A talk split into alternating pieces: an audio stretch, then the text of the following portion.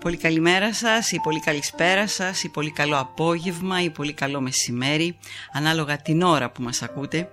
Είναι η εκπομπή κάτω από το κιόσκι σε podcast εκδοχή. Στο μικρόφωνο είναι Ανά Τσούμα. Σήμερα θα μιλήσουμε για έναν έξυπνο τρόπο σκέψης για τις οικονομικές σας αποφάσεις. Είναι τόσο απλό αρκεί να επαναπροσδιορίσετε τον τρόπο που σκέφτεστε τα χρήματά σας.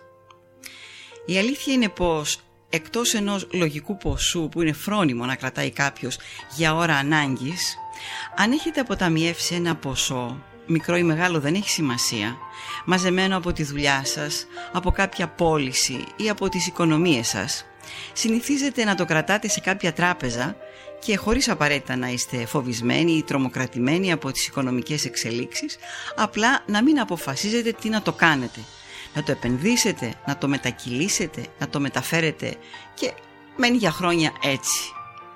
Και βρίσκεστε μετά από χρόνια στη δυσάρεστη θέση να σκέφτεστε πόσα χρήματα χάσατε αφήνοντας εκείνο το ποσό ανεκμετάλλευτο. Καλά τα λέμε. Ο αναπληρωτής καθηγητής μάρκετινγκ στο Πανεπιστήμιο της Φλόριδας, Άνερ Σέλα, του οποίου εργασία εστιάζει στις επιλογές που κάνουν οι άνθρωποι, λέει πως Υπάρχει κάτι στις αποφάσεις για τα οικονομικά θέματα που ξεπερνάει τη γνώση. Έχουν μια μοναδική γεύση η οποία κάτι έχει και δεν αρέσει στους ανθρώπους. Την αισθάνονται πολύ ψυχρή, πολύ θεωρητική, πολύ αναλυτική με αποτέλεσμα να μην θέλουν να κάνουν τίποτα.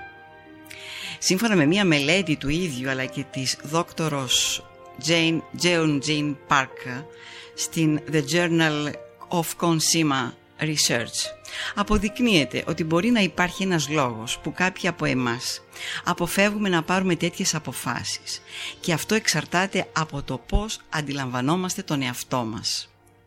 Ξέρετε, πολλοί άνθρωποι τείνουν να πιστέψουν ότι οι αποφάσεις για τα οικονομικά τους ζητήματα απαιτούν μια παρόμοια ψυχρή, θεωρητική και αναλυτική νοοτροπία, λέει ο καθηγητής Σεσέλα.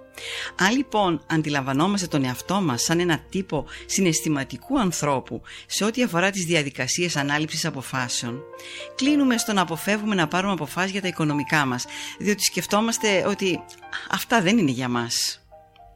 Στην πραγματικότητα, αποφεύγουμε να πάρουμε αποφάσεις για τα χρήματά μας ακόμα και αν έχουμε τις σχετικές γνώσεις και ικανότητες.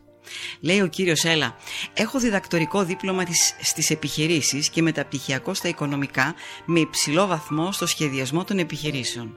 Συνεπώς, μπορώ να πω ότι αντιλαμβάνομαι πολύ καλά τα χρηματοοικονομικά. Όμως, κάθε φορά που ετοιμάζω μια επιστολή προς την τράπεζά μου, το ένστικτό μου με κάνει να τη σπρώξω σε κάποιο σιρτάρι. Το κλειδί λοιπόν για να ξεφύγουμε από αυτό το μπλοκάρισμα είναι να αναδιαμορφώσουμε τον τρόπο που σκεφτόμαστε για τις αποφάσεις που θα πάρουμε για τα χρήματά μας. Για παράδειγμα, είστε ένας από τους αναποφάσιστους που προβληματίζεστε τι να κάνετε με αυτό το ποσό που έχετε στην άκρη. Αντί να εξετάζετε αν θα το επενδύσετε σε προθεσμιακούς λογαριασμούς, σε αμοιβαία κεφάλαια, σε μετοχές ή ομόλογα, καλύτερα σκεφτείτε τον τρόπο ζωής που θέλετε να κάνετε στο μέλλον να αποσυρθείτε, να ταξιδέψετε, να ζήσετε σε άλλη χώρα. Η απόφαση που θα πάρετε θα σας οδηγήσει στο τι να κάνετε το ποσό αυτό. Είναι απλά τα ίδια δεδομένα σε διαφορετικό πλαίσιο, λέει ο κύριος Έλα.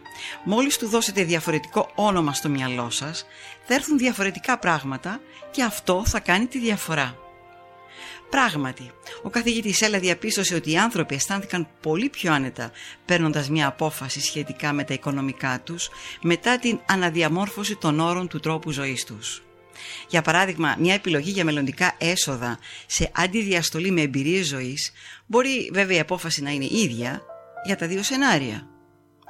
Την επομένη φορά λοιπόν που θα πρέπει οπωσδήποτε να αποφασίσετε τι θα τα κάνετε και τα χρήματά σας, τι θα γίνει με τα πιστοτικά σας ή που να πάτε να φτιάξετε τη φωλίτσα σας, σκεφτείτε ότι ουσιαστικά είναι μια απόφαση για το τι ζωή θέλετε να ζήσετε μετά. Αυτά για σήμερα. Καλό σας βράδυ.